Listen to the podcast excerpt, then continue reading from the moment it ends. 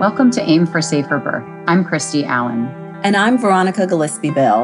On this podcast, we dive deeper into the rising severe maternal morbidity and maternal mortality rates in the United States through a data driven quality improvement lens.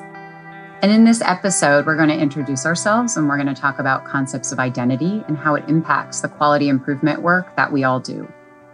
To introduce myself, I'm Christie Allen. I am a nurse by background. I've been a nurse for about 25 years. Wow. I worked in obstetrics, critical care, and neonatal care, um, and then moved into more of a policy space. Currently, I am the project lead for the Alliance for Innovation on Maternal Health, and I'm employed by the American College of Obstetricians and Gynecologists. I live in the DC area, um, and all of those are pieces of my identity that shape who I am. Um, Dr. Gillispie-Bell, do you want to introduce yourself? Sure, thank you. I am an OBGYN and I have been in practice um, for 15 years. And again, as you as you reflect on the number of years, it's like, wow, I can't believe I've been doing it that long. I also started to work in the area of quality improvement um, about four or five years into my career. Um, and I currently, in addition to being in clinical practice, am the medical director of the Louisiana Perinatal Quality Collaborative and the Pregnancy Associated Mortality Review for the Louisiana Department of Health. And I'm an AIM clinical champion. And um, I think other things that are important to understand and know about my identity is I am a Black woman. Um, I am a mother. I am a wife. Um, and I also am from the South. I practice in the South. I grew up in the South. And I bring those parts of my identity into this conversation because they have shaped my experiences uh, and they shape how I think about things, how I respond to things, some of my biases, um, and also why I do the work that I do. Thank you so much for introducing yourself. You know, what's interesting is you talked in a really broad way about your identities. And I'm going to admit right off, I did not talk about my race. I am a white woman. That's pretty indicative of my leaning into who I see myself as and somewhat centering my own identity. I think I, I am cognizant of the differences and similarities, and yet that wasn't what I led with. Some of the other identities I hold, um, I use she, her pronouns. I am a cisgendered female. Um, I identify as queer, although I am presently married to a man, which is an interesting way to introduce yourself. And also, I am a cancer survivor. I don't often in public settings introduce myself as a wife or a mother. It's really interesting that while that does shape all of my biases and the way I come to the table, it isn't necessarily how I identify or share with people. And I think that's a really interesting point about how do we lead with our identities and then what might be more subtle. I think that is very interesting. And just to go back to the, the fact of race, there uh, is a, a, saying, and it's part of an, an acronym um, that race is for some people is very visible or is very invisible. And I think for me as a Black woman, it's very visible because the first thing you see when you see me is very obvious that I, I am Black. Mm-hmm. And I'm also in a lot of spaces where I am the only person that looks like me. Mm-hmm. And so my race for me is very visible. Whereas, as you mentioned, that was not one of the things that you that you led with. And mm-hmm. so I think we have to understand and accept that for some people, again, race is very visible and race is very invisible. And it also shapes how you think, respond, and how you act in certain situations as mm-hmm. well. Absolutely. Um, I think it's an incredible level of privilege to not think about that as I walk into different settings. And I think sometimes it is also a learned skill for me to recognize when colleagues, peers, patients, people that I'm close to, people that I'm not close to might feel uncomfortable in a setting, um, whether it's social, whether it's professional. Um, I think it really goes back to making space where everyone can thrive and be successful. And part of it is acknowledging that race is impactful, especially more for some than for others.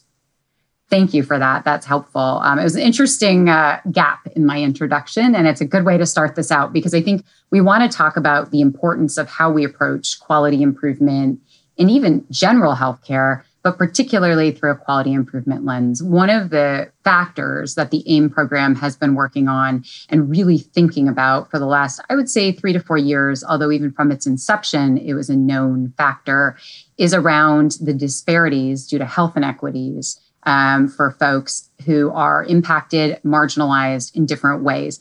We know that maternal mortality and morbidity are more likely, more common in people with marginalized identities. Um, we also know that we don't know everything about how to fix that. It took us a long time to get here, and it's going to take time to work on that. And some of that is what we want to talk about about how we approach quality improvement, but with full integration of the concepts of equity. And I want to just acknowledge and lift and thank you for using the word marginalized because I think a lot of others, when they talk about this work, refer to marginalized populations as vulnerable and being someone that is in that marginalized population, thinking about my friends, thinking about my family that is in that marginalized population, we mm-hmm. don't consider ourselves to be vulnerable. And words matter. And so thank you for framing it in that way. And then I hope that others that are listening to this podcast will also take away from that that those words matter. Words do matter. I think the way we approach people is incredibly important. It's important to me personally, but I've seen the impact of words and I think there there's a lot of dialogue out there about saying things right. I'm making air quotes or saying things wrong. But I think it's about the impact. You can have the best intention with quality improvement, with the words you use, with whatever you approach, but the impact of how it affects the person or hurts, harms, or helps the person that you're speaking about or to is really the end product. And that's so important for engagement, whether again, it's the person that you're speaking to that's going to be impacted by the work or the person that you're asking to partner with you to do the quality improvement work. Um, if you do use language that is offensive, then that shuts down that process of engagement, that process of trust, and really your improvement work stops right there. Mm-hmm.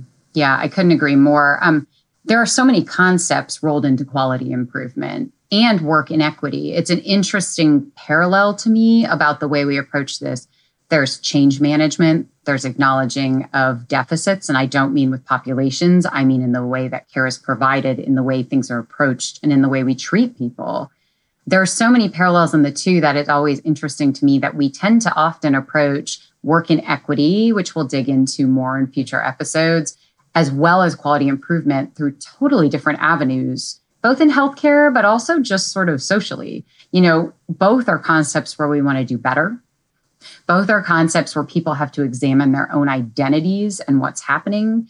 Um, and yet we do it through a separate lens. I don't know what your experience of the integration of the two has been or the development about that. Yes, my experience has been one of learning and it has been one of having to be brave. I'll, I'll say it that way. Um, when we started doing quality improvement work in Louisiana, we made the decision that we were going to approach equity at the same time and not make it a separate initiative and not make it some side project, but it was really going to be integrated into our work. Mm-hmm. And we had our second learning session where we were talking about just introduction into equity, what definitions were, what um, the difference between equality and equity, just basic information. And we had two of our hospital teams walk out because they felt offended by the conversations that we were having, in particular, because we did use the word queer, because we were talking about diversity and equity on all levels, not just about race. Mm-hmm. Um, and it was very shocking to me because I felt like we're just giving basic information so we can begin this equity journey.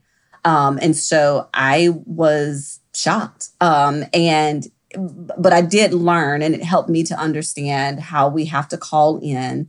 Um, it's not about calling out that everybody is going to be in a different place on this equity journey. And so we have to meet people where they are. Mm-hmm. Um, but it doesn't mean that we turn around and do an about face. And and you mentioned change management. We know that part of change management is that resistance and feeling uncomfortable with any kind of change that we're talking about. And so it is a part of the process. And it doesn't mean that you don't go ahead and move forward with that equity journey as part of your quality improvement. Mm-hmm. Just understand that resistance is going to be there. That's part of change. I think you raise incredibly important topics, many of them in that. Um, and I think that one that I'm really hearing is that this is uncomfortable work. And I think I want to lead with saying that I don't think Dr. Gillispie-Bell and I are experts in this space. We're people living it, we're people in that sort of proverbial journey. Um, we're learners too. Even as we record this and as we talk about things together, I think I may do some of it wrong. I think that that's important to know that this starting in this work, you don't have to know how to do it and you don't have to do it perfectly. That any effort you make in that direction is a positive, and being able to hear when you don't do it well without immediately stopping doing it or becoming defensive um, is such a learned skill. It hurts to be having the best of intentions and wanting the best for folks and being told you're doing it wrong. And I do it wrong all the time. And I hope that that's an opportunity for improvement. That's how we look at quality. Um, when we do things like drills and simulations, we want people to mess up in that space because it's a safe space where you won't harm someone. And I think we can seek out unique opportunities to really integrate equity into concepts with our colleagues. It isn't just patients, right? That is not an other that patients are us, we are patients, we are colleagues, we are people that exist in the world. And I think that there are safer places to engage in those spaces where there's less harm that can be done. Um, so if somebody's going to walk out of a session in a training and be uncomfortable, maybe that's the place for it versus caring for the patient. But I do think we have to acknowledge the discomfort and really sitting in that discomfort. The goal is not to catch people. The goal is not to tell people how they're doing it wrong.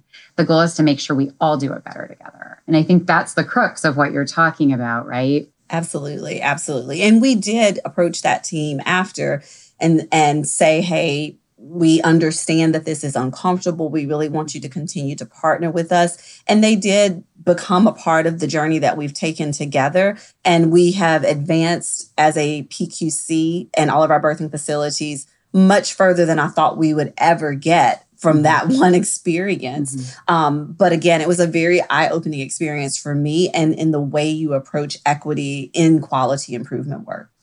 Well, and I think that you come to a crossroads when folks struggle or feel uncomfortable, right? And it's do you just decide they're not capable of change or come at them? You should care about this, you know, and, and not you personally, obviously, and not the PQC. I think that's always the opportunity. It is hard to hear that folks don't feel ready for change or don't understand the change. You mentioned the word queer. To me, that's a reclaimed word. That is a word that was in the past known as a slur.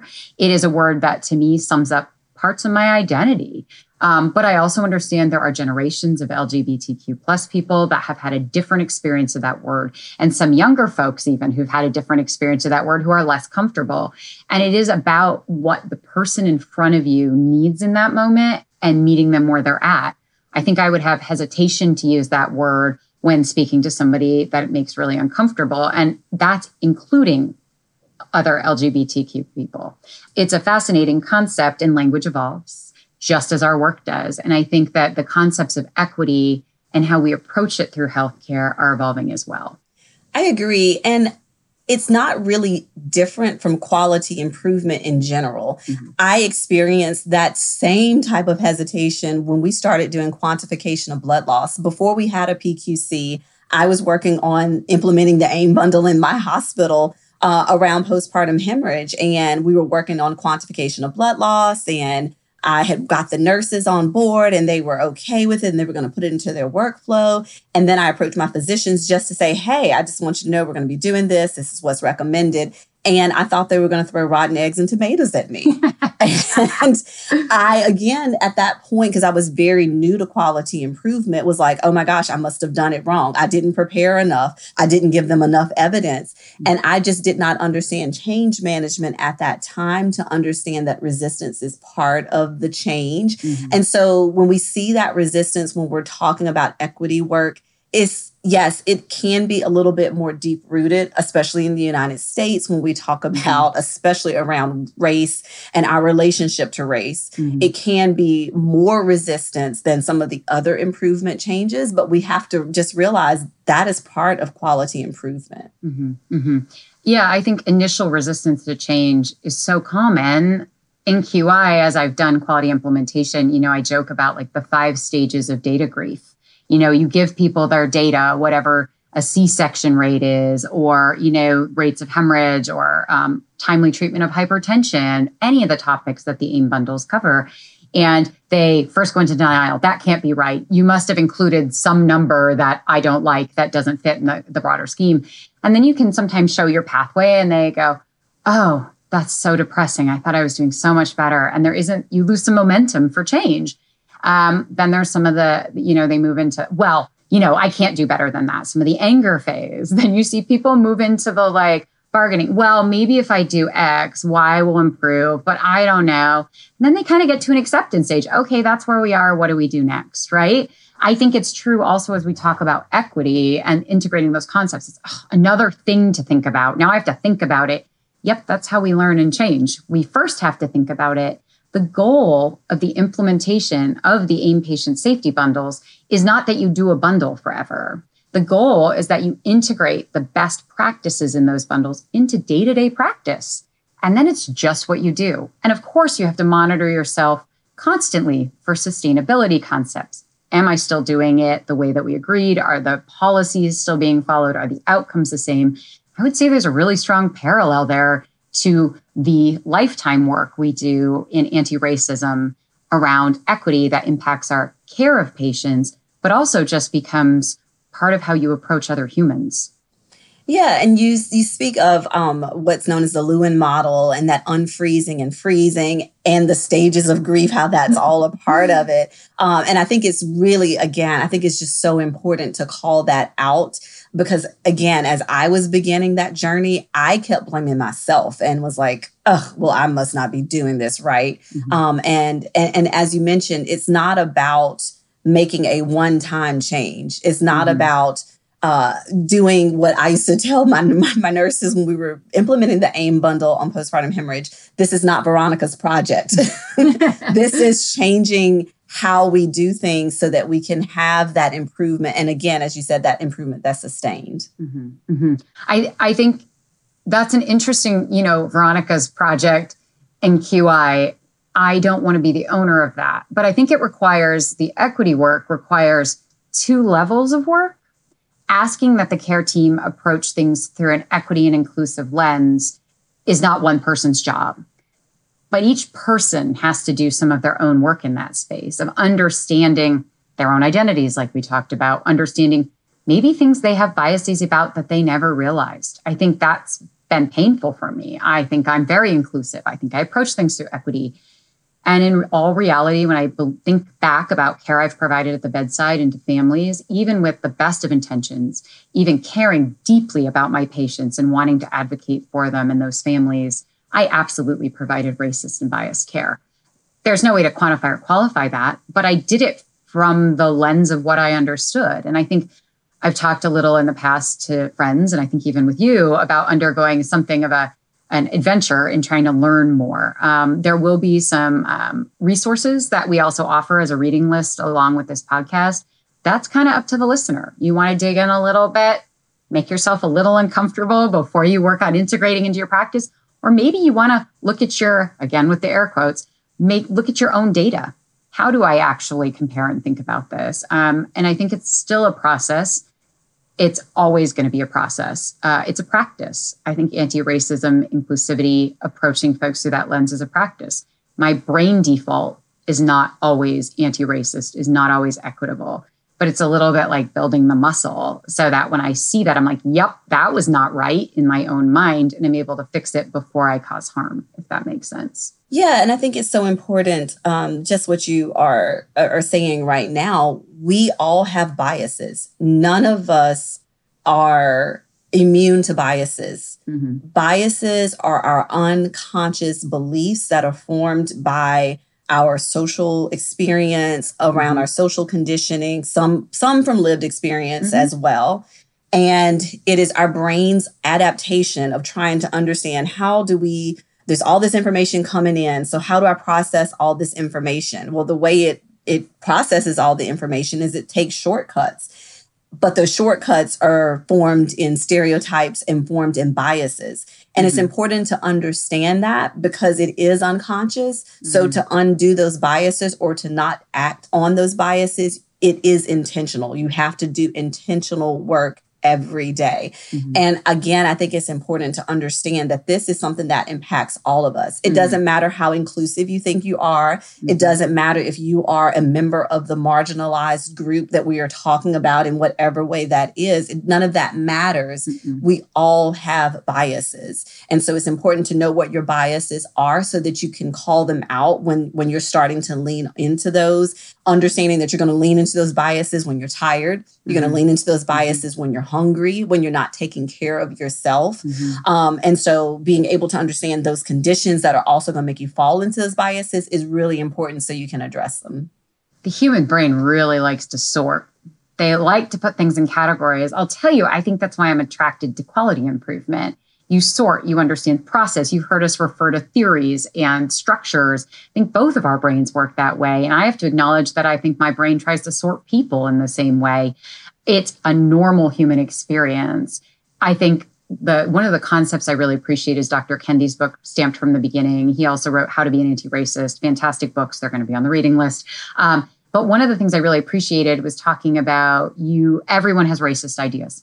That it isn't that somebody is in fact a racist, but that we all are. Our brains are programmed, and then through social reinforcement, sometimes lived experience, sometimes trauma, sometimes media. There's a lot of components of this. The things that we see shape how we sort people. And in fact, we all have racist ideas. The trick, trick, skill maybe um, for myself and what I'm learning is to catch myself before it's something that is executed and causes harm. It reminds me a little bit in quality improvement when we work on things like medication errors or on other near miss events Sometimes I feel like I have near miss equity events or inclusivity events. Um, I'm not proud of them. They feel bad, but you have to pause and examine what went wrong, what could go better. And I think the pieces you highlight about hungry, tired, also under stress, under I mean, Lord, jet lag alone will throw you for a loop, right?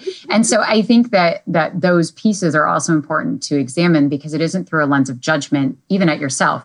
There's a real need I'm going to sound real crunchy here. I'll own that. But there's a real need for self compassion in this process, in the same way where if you are a quality professional who is working with somebody who has made an error that resulted in harm, hopefully, if you are approaching that through a just culture lens, you are looking at the systems, at the structures, and then at the actions, and you seek to impact the systems and structures. You're not yelling at the person. You're a terrible nurse. You're terrible. To, uh, that that's not productive, right? We know that doesn't lead to change. So when you catch yourself and you're like, wow, I sorted into a category really fast there, that is probably a racist idea. Yep, it is.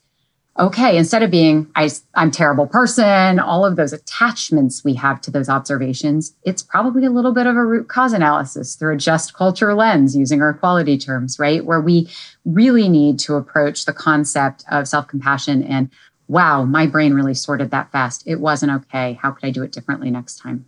I think that's so important to bring that up and to have that self compassion, have that self forgiveness. Because as I talk to others that are doing this work, there's a lot of defensiveness when we even talk about the work at all. So I think to have that understanding, one, that this is continuous work and that we're all doing it, and to understand it's okay this is mm-hmm. not, nobody is pointing a finger at you. This is not to make anyone feel guilty. Mm-hmm. It is okay. And and have some compassion for yourself and have self-forgiveness because you're not going to get it right every time. I don't get it right every time. And I, I, will say I've looked back at some situations that have happened earlier in my career before we started really getting into equity, as you mentioned. And even with my good intentions, didn't do things right but i i have forgiven myself for those situations because i didn't know what i didn't know. Mm-hmm. and it is a journey. Mm-hmm. it is a journey. It really is. I hate saying things are journeys because i don't know what the destination is. And in this i don't think there is a destination. We all want to believe we are good people. We are good people at the core. I don't believe anyone sets out in healthcare to cause harm I believe that the majority of people want to provide exemplary care. I believe we want our patients and families to thrive. I believe we want the same things for our patients that we want for our own families. And I don't believe any of the patients that we take care of love their families less than I love mine. I think that's an important place to start. So it is really painful when you realize you have provided care that doesn't align with your values and doesn't align with those core concepts. And I do think the compassion piece is huge. I believe that it is possible to be a good person and to also acknowledge your racist ideas, your non inclusive ideas, your biased ideas, whether they have to do with marginalized identities or even just the annoying person driving in front of you on the highway. Um, there are very real reasons to pause on that because it's often harmful to the other person, but it's also harmful to you. There's like a, a an injury that happens, and you're the one who's angry or upset or causing harm. And so it's bi-directional. Yeah, I, I think, think, that's a, a, really, really interesting point and a, a, very good point. Um, it's like the the whole adage of I'm gonna drink poison or yeah, I'm gonna drink poison and expect you, you to die. Mm-hmm. Um, and and understanding that we are both impacted as we do this work.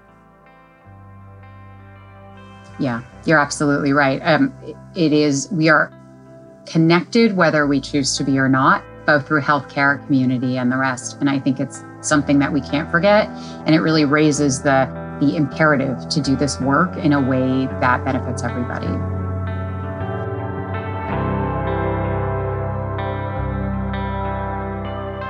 Thank you for tuning in to AIM for Safer Birth. If you like this show, be sure to follow wherever you get your podcasts so you don't miss an episode. And to learn more about the Alliance for Innovation on Maternal Health, visit saferbirth.org. I'm Veronica Gillispie-Bell. And I'm Christie Allen. And we'll talk with you next time on AIM for Safer Birth.